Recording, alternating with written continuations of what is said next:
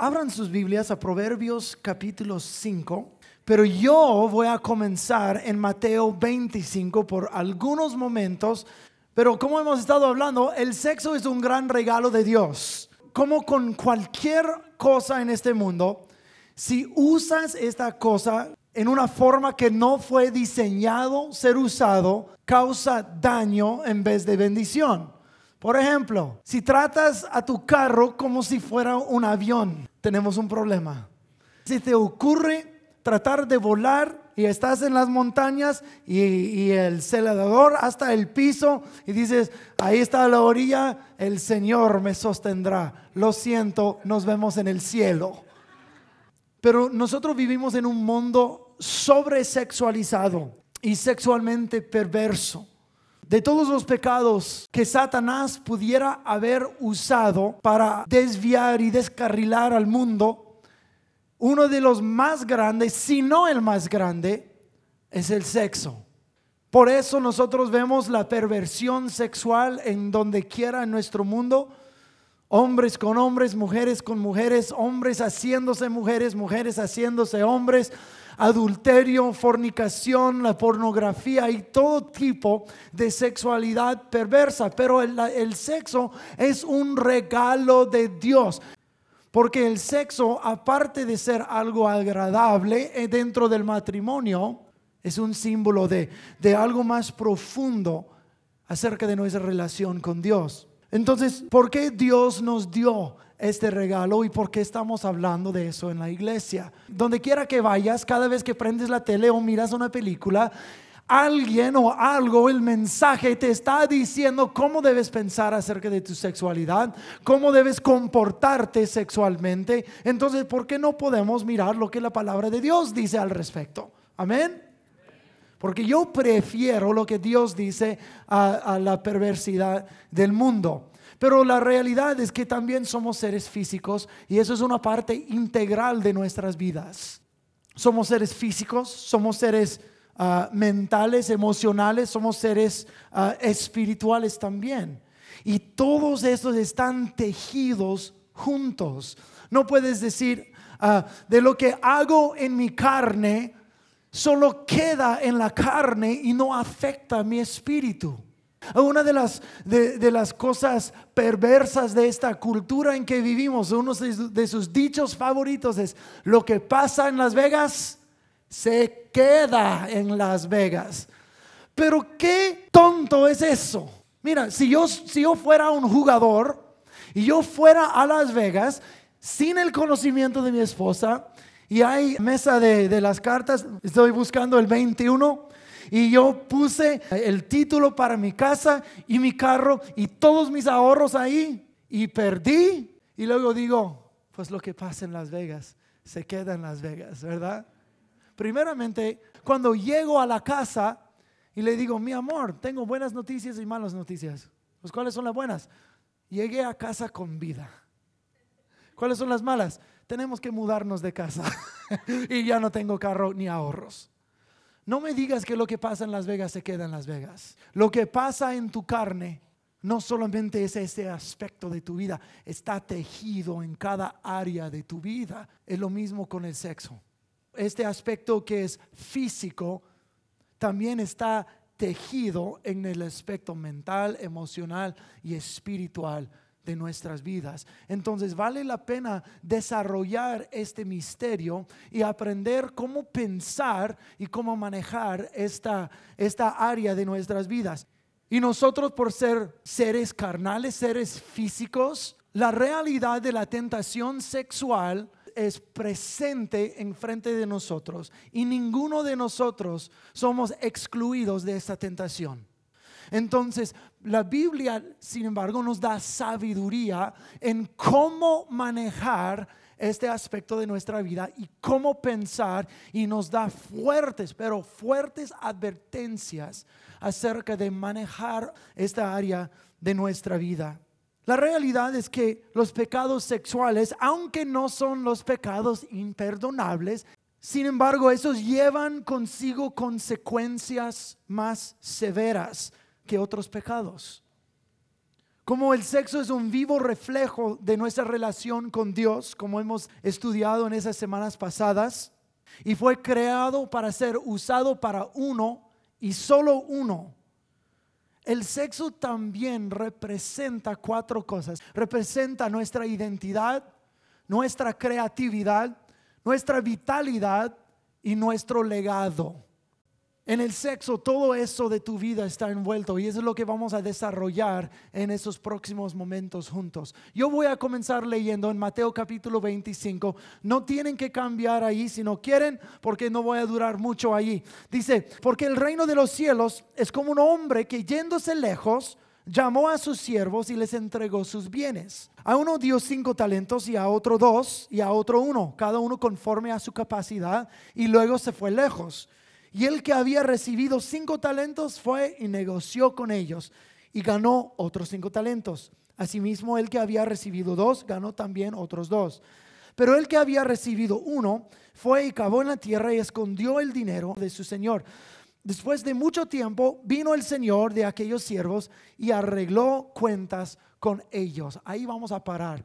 No voy a hacer un exégesis de toda esa parábola, pero quiero usar lo que acabamos de leer para cuadrar lo que vamos a estudiar en el libro de Proverbios. Primeramente, Dios o el amo en, en la parábola llamó a sus siervos. Cada uno de nosotros fuimos creados por Dios y puestos aquí en la tierra a propósito y con un propósito. Dios tiene un llamado sobre tu vida. Tu vida no es sin valor, tampoco es sin propósito. Vale mucho porque Dios tiene un llamado sobre tu vida. Dios llamó a sus siervos y luego el amo entregó a sus siervos. ¿Qué les entregó? Entregó talentos. En, ese, en esta parábola eso significa dinero. Estaba invirtiendo su dinero en sus siervos a ver qué ellos harían con el dinero de su amo. Si yo fuera a dar una cantidad de dinero a un inversionista para que creciera el dinero, el dinero pertenecería todavía a mí o a la inversionista. Pues obviamente a mí. Entonces, déjame decirte, si Dios te llamó, Dios también te dio algo. ¿Qué es lo que tienes que Dios no te ha dado? Cuando, pensamos en lo que Dios nos ha dado, pensamos en las cosas materiales, nuestra casa y carros y cuánto dinero llevamos y tal vez mi familia y, estas cosas. Yo tengo estas cosas. También yo tengo ah, talentos, yo puedo dar mi tiempo. Todo eso pertenece al Señor. Pero eso no es completo, porque Dios te ha dado mucho más que esto. Te ha dado la capacidad de pensar y razonar te ha dado una, voluntad, te ha dado oportunidades, te ha dado tu educación, te ha dado ah, tu personalidad, todo lo que eres tú, te ha dado el cuerpo físico. Pero ¿sabes qué? Lo que Dios también te ha dado, te ha dado tu sexualidad. Eso es parte de lo que Dios nos entregó a nosotros. Ahora, el amo de la parábola entregó los talentos a sus siervos y luego volvió. Después de largo rato volvió, arregló cuentas con sus siervos. A lo largo de nuestras vidas, Dios va a investigar cada aspecto de nuestras vidas. Las palabras que, decíamos, la forma en que vivíamos, cómo creímos en Cristo, si nosotros obedecíamos a sus, a sus mandamientos o no. Y va a decir, ¿qué hiciste con lo que yo te di. ¿Lo usaste para avanzar mi reino o lo usaste para tu propio placer? Y Él va a tener que arreglar cuentas con nosotros. Pero parte de eso es nuestra sexualidad. Entonces, quiero cuadrar lo que vamos a leer en Proverbios con esto. Nosotros vamos a rendir cuentas al Señor del regalo que Él nos dio. Y vamos a mirar de que este regalo tiene mucho más que ver con solo el acto sexual. Abran sus Biblias a Proverbios capítulo 5. Dice así, comenzando versículo 1, capítulo 5. Hijo mío, presta atención a mi sabiduría. Escucha cuidadosamente mi sabio consejo. Entonces demostrarás discernimiento y tus labios expresarán lo que has aprendido. Pues los labios de una mujer inmoral son tan dulces como la miel y su boca es más suave que el aceite. Pero al final ella resulta ser tan amarga como el veneno, tan peligrosa como una espada de dos filos. Sus pies descienden a la muerte, sus pasos conducen derecho a la tumba, pues a ella no le interesa en absoluto el camino de la vida. Va tambaleándose por un sendero torcido y no se da cuenta. Así que ahora, hijos míos, escúchenme. Nunca se aparten de lo que les voy a decir. Aléjate de ella. No te acerques a la puerta de su casa. Si lo haces, perderás el honor y perderás todo lo que has logrado a manos de gente que no tiene compasión. Gente extraña consumirá tus riquezas y otro disfrutará el fruto de tu trabajo. Al final gemirás de angustia cuando la enfermedad consuma tu cuerpo. Dirás, cuánto odié la disciplina. Si tan solo no hubiera despreciado todas las advertencias, ¿por qué no escuché a mis maestros? ¿Por qué no presté atención a mis instructores? He, llegado al borde de la ruina y ahora mi vergüenza será conocida por todas partes. Vamos a brincar a capítulo 6, comenzando en versículo 25. Dice, no codicies su belleza, no dejes que sus miradas coquetas te seduzcan, pues una prostituta te llevará a la pobreza, pero dormir con una mujer de otro hombre te costará la vida. ¿Acaso puede un hombre echarse fuego sobre las piernas sin quemarse la ropa? ¿Podrá caminar sobre carbones encendidos sin ampollarse los pies? Así le sucederá al hombre que duerme con la esposa de otro hombre. Y el que la abrace no quedará sin castigo. Tal vez hay excusas para un ladrón que roba porque se muere de hambre. Pero si lo atrapan, debería, deberá pagar siete veces más la cantidad que robó, aunque tenga que vender todo lo que hay en su casa. Pero el hombre que comete adulterio es un necio total, porque se destruye a sí mismo, será herido y deshonrado, y su vergüenza no se borrará jamás. Y yo quiero hacer varias observaciones de lo que nosotros acabamos de decir acerca de los talentos, lo que Dios te ha dado a ti y cómo lo hemos de usar para glorificarle a Él, para honrarle con nuestras vidas, sabiendo que un día nos va a pedir cuentas. Hay una gran distinción entre pecados, porque pecados sexuales tienen consecuencias más severas. Lo que acabamos de leer, uno puede perdonar a un, ladrón, a un ladrón porque muere de hambre y hay consecuencias para sus robos. Pero dice, pero acostarse con la mujer de otro te costará la vida hay algo muy, muy profundo que está diciendo allí. Número uno dice, si lo haces perderás el honor. Ahora, quiero investigar lo que dice en el hebreo, porque esta traducción dice honor, otra traducción dice vida o vitalidad o fuerzas. Perderás tus fuerzas, perderás tu vida. La palabra en hebreo es la palabra shana. Shana literalmente es el palabra año perderás los años de tu vida o entregarás tus fuerzas. Hemos hablado ah, de, de tu identidad, tu creatividad, tu vitalidad y tu legado. Estarás entregando a una mujer así todo esto. Tiene el perfil, según lo que acabamos de leer, acerca de la seductora. La seductora seduce para que uno le entregue su vida.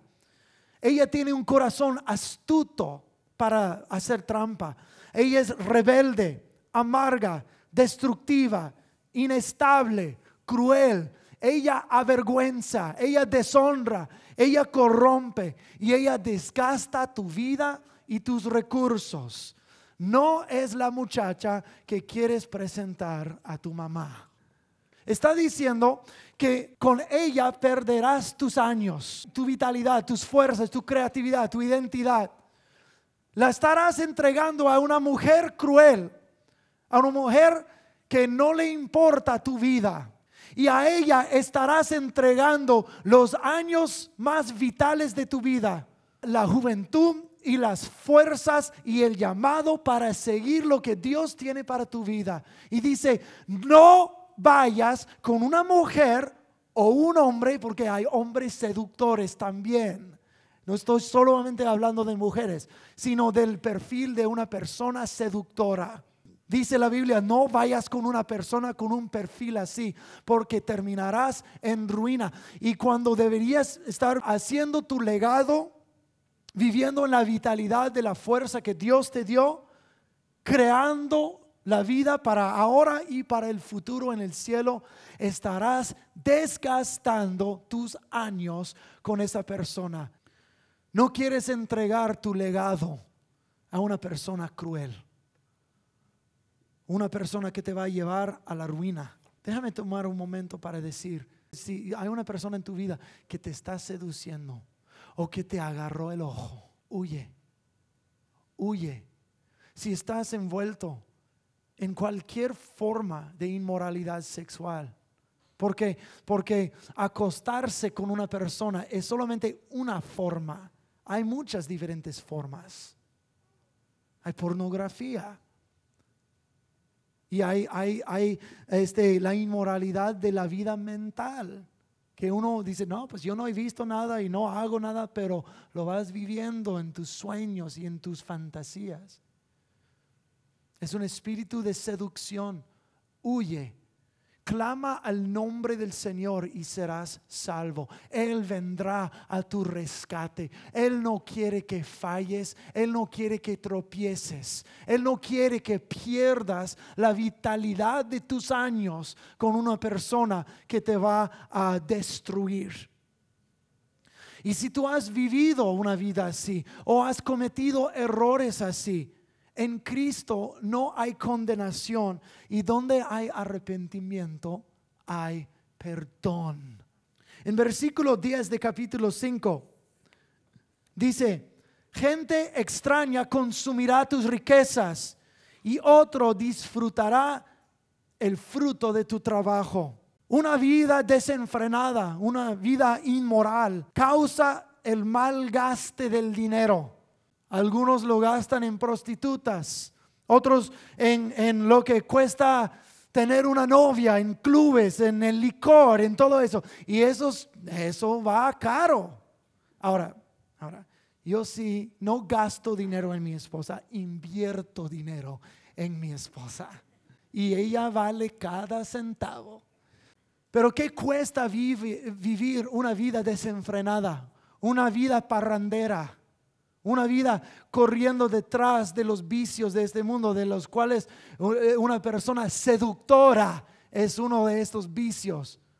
Hombres corriendo detrás de la próxima mujer y mujeres igual contra, es detrás de otro hombre.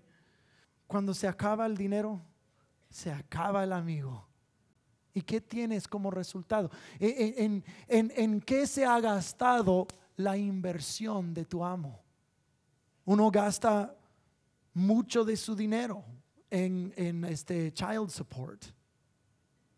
¿Verdad? Y no estoy diciendo eso para condenar a nadie, pero es una realidad. Hay muchos que tienen hijos regados por todos lados y, y, y, y luego la ex quiere eso y la, esa ex quiere otro y este niño necesita eso. Lo, lo acabamos de leer. La gente extraña consumirá tus riquezas. Como recientemente unos actores han salido en las noticias, como Bill Cosby, un hombre que antes fue tan honrado y obviamente un hombre de mucho dinero. ¿Dónde ahora está su honra? Por el resto de su vida y su legado será vergüenza y deshonra.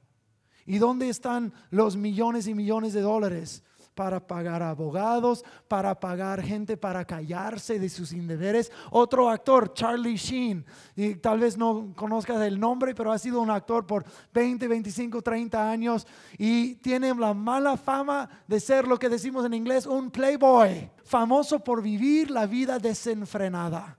Y ahora tiene sida y ha pagado millones y millones y millones y millones de dólares a mujeres para callarse de sus indeberes. ¿Qué, desperdicio de dinero y desperdicio de vida. Pero es lo que exactamente leemos aquí. Gente extraña consumirá tus, tus riquezas y otro disfrutará el fruto de tu trabajo. Es un uso insensato de los recursos que Dios te ha dado. Avanzando en capítulo en versículo 11, dice, "Al final gemirás de angustia cuando la enfermedad consuma tu cuerpo." No cada traducción de la Biblia en inglés o español dice exactamente como lo dice aquí, porque algunas traducciones omiten la enfermedad, nada más gemirás de angustia como cuando, cuando se acabe tu cuerpo. Pero quiero mirarlo de, de los dos lados. Mira, ¿cuántas personas viven de esta vida parrandera y terminan con, contrayendo una enfermedad transmitida por el sexo? Pero me pregunto que si eso es no solamente una enfermedad que uno puede, podría contraer, pero si querrá decir algo en nuestra cultura y nuestras vidas, uh, nuestras vidas personales, la perversión de nuestra identidad. Como al final de la vida uno gime porque está consumido el cuerpo. Pero no solamente el cuerpo, la identidad de uno, porque ¿cómo te reconocen cuando uno es recién nacido? Eh, ¿Cuál es tu género? Pues por la parte sexual. Es varón, es mujer. Te identifica eso. Y en un caso muy famoso en este año pasado, ¿qué pasó? Un hombre quiso hacerse mujer. Pero ¿cómo, cómo quiso distorsionar y torcer la imagen de Dios en él? Por la sexualidad. La identidad torcida, torcida de hombres queriendo ser mujeres y mujeres hombres y hombres con hombres, mujeres con mujeres. Y esto, nuestros cuerpos y espíritus y mentes no fueron creados para ser así y hacer tales cosas. Es una distorsión de nuestra identidad a lo más profundo de nuestro ser. Yo soy varón, mi esposa es mujer. Y toda la mentalidad, lo emocional, lo físico y lo espiritual que va con eso. Quieren torcerlo y eso acaba con uno. Pero también hay otra cosa que acaba con una persona. Es la identidad envuelto en la sexualidad de que yo valgo solo lo que puedo hacer con mi cuerpo. Hay tantas muchachillas hoy en día que enseñan tanta piel. ¿Por qué? Porque tengo porque necesito pegue. ¿Verdad? Necesito pegue. ¿Y por qué necesitas pegue? Porque necesito que alguien me quiera. Necesito que alguien me ame. Necesito que alguien me acepte. Y si requiere que yo enseñe piel hasta acá, entre otros lugares del cuerpo, entonces eso es lo que voy a hacer. Pero lo que está diciendo, necesito una persona que sobre, sobre la cual puedo colgar mi identidad entonces voy a mostrar lo más que puedo para que pueda tener a alguien y hacer así ser una persona completa y feliz. Es una distorsión total de lo que Dios hizo la sexualidad. No lo hizo para que nosotros lo usáramos para, para llenar el vacío de nuestras almas. Lo creó para ser el vivo reflejo de toda la bondad y bendición y placer que Él nos creó tener.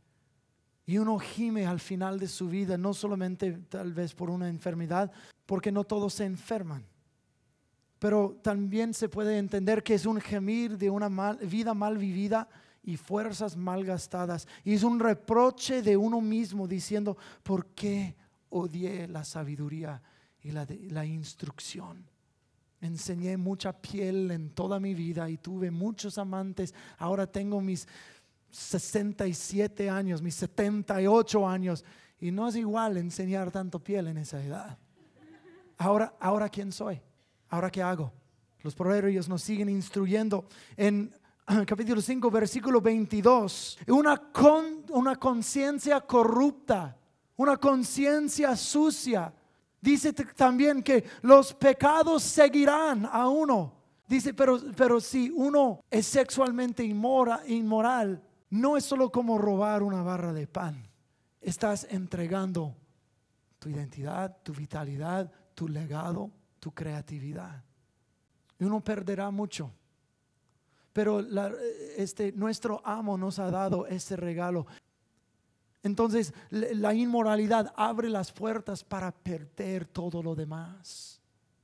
Hay consecuencias más graves para, para la inmoralidad. Y un día vamos a tener que rendirle cuentas a Dios y va a decir, ¿qué pasó con tu dinero?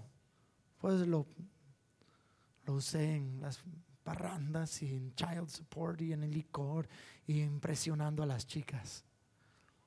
¿Y tu familia?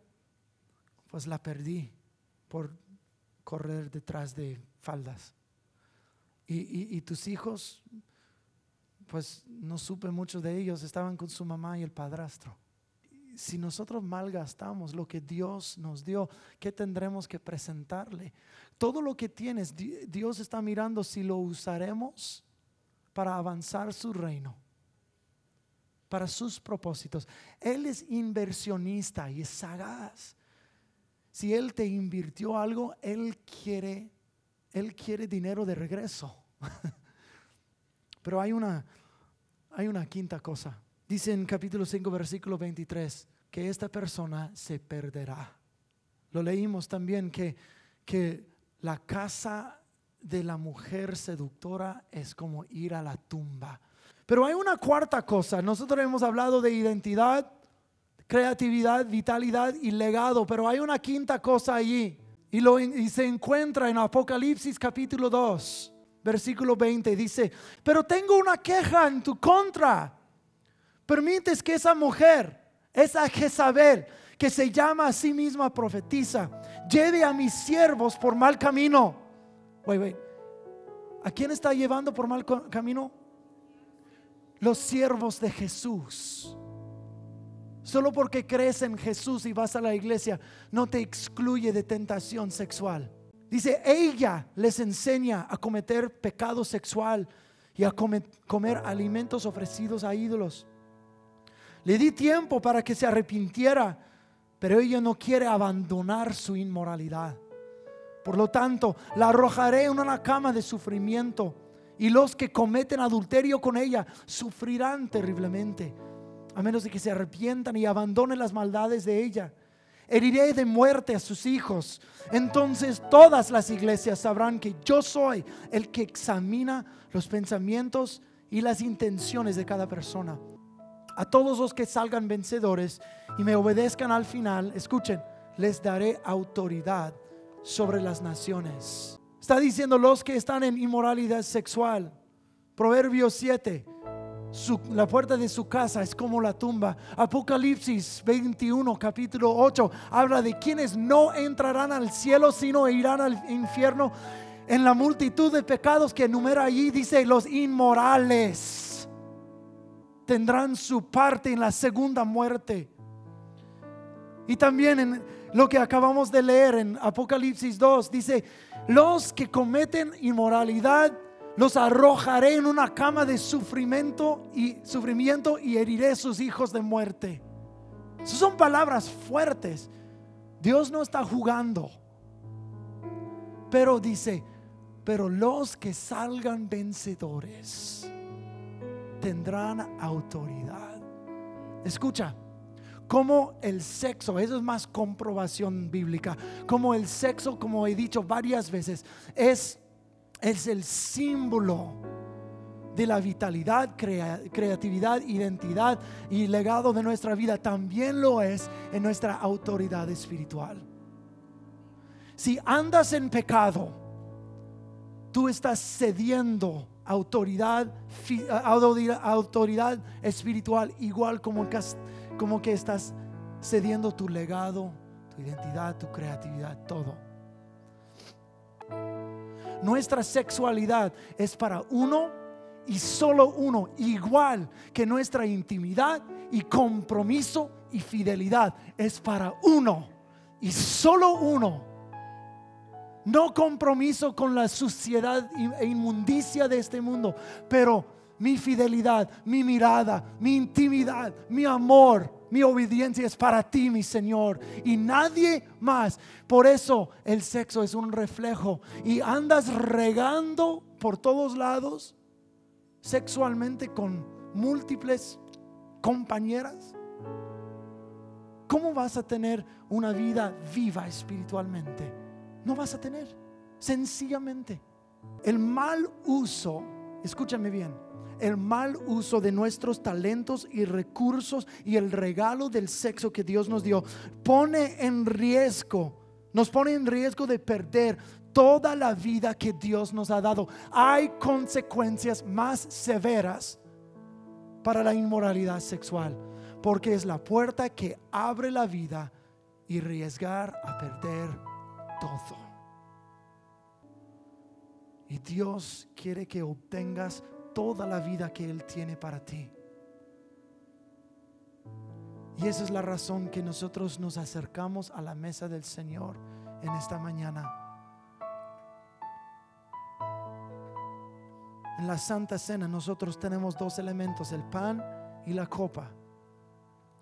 Y el pan, Jesús dijo, yo fui roto, yo fui quebrantado para que tú puedas ser sano y completo.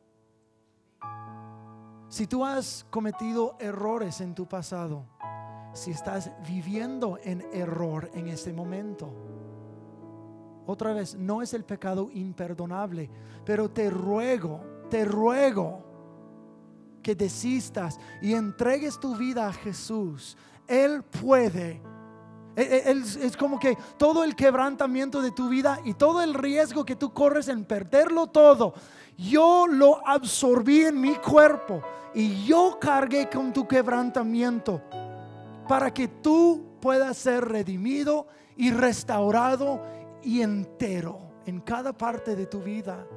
Eso es el símbolo de este pan roto. Nosotros nos acercamos, nos acercamos para decir, Señor, yo he vivido en la carne de mi, de mi pecado. Ahora yo quiero aceptar tu carne, tu cuerpo. Saca de mí el quebrantamiento y cárgalo tú. Y yo acepto tu integridad en mi corazón. Voy a pedir que los sugieres se acerquen.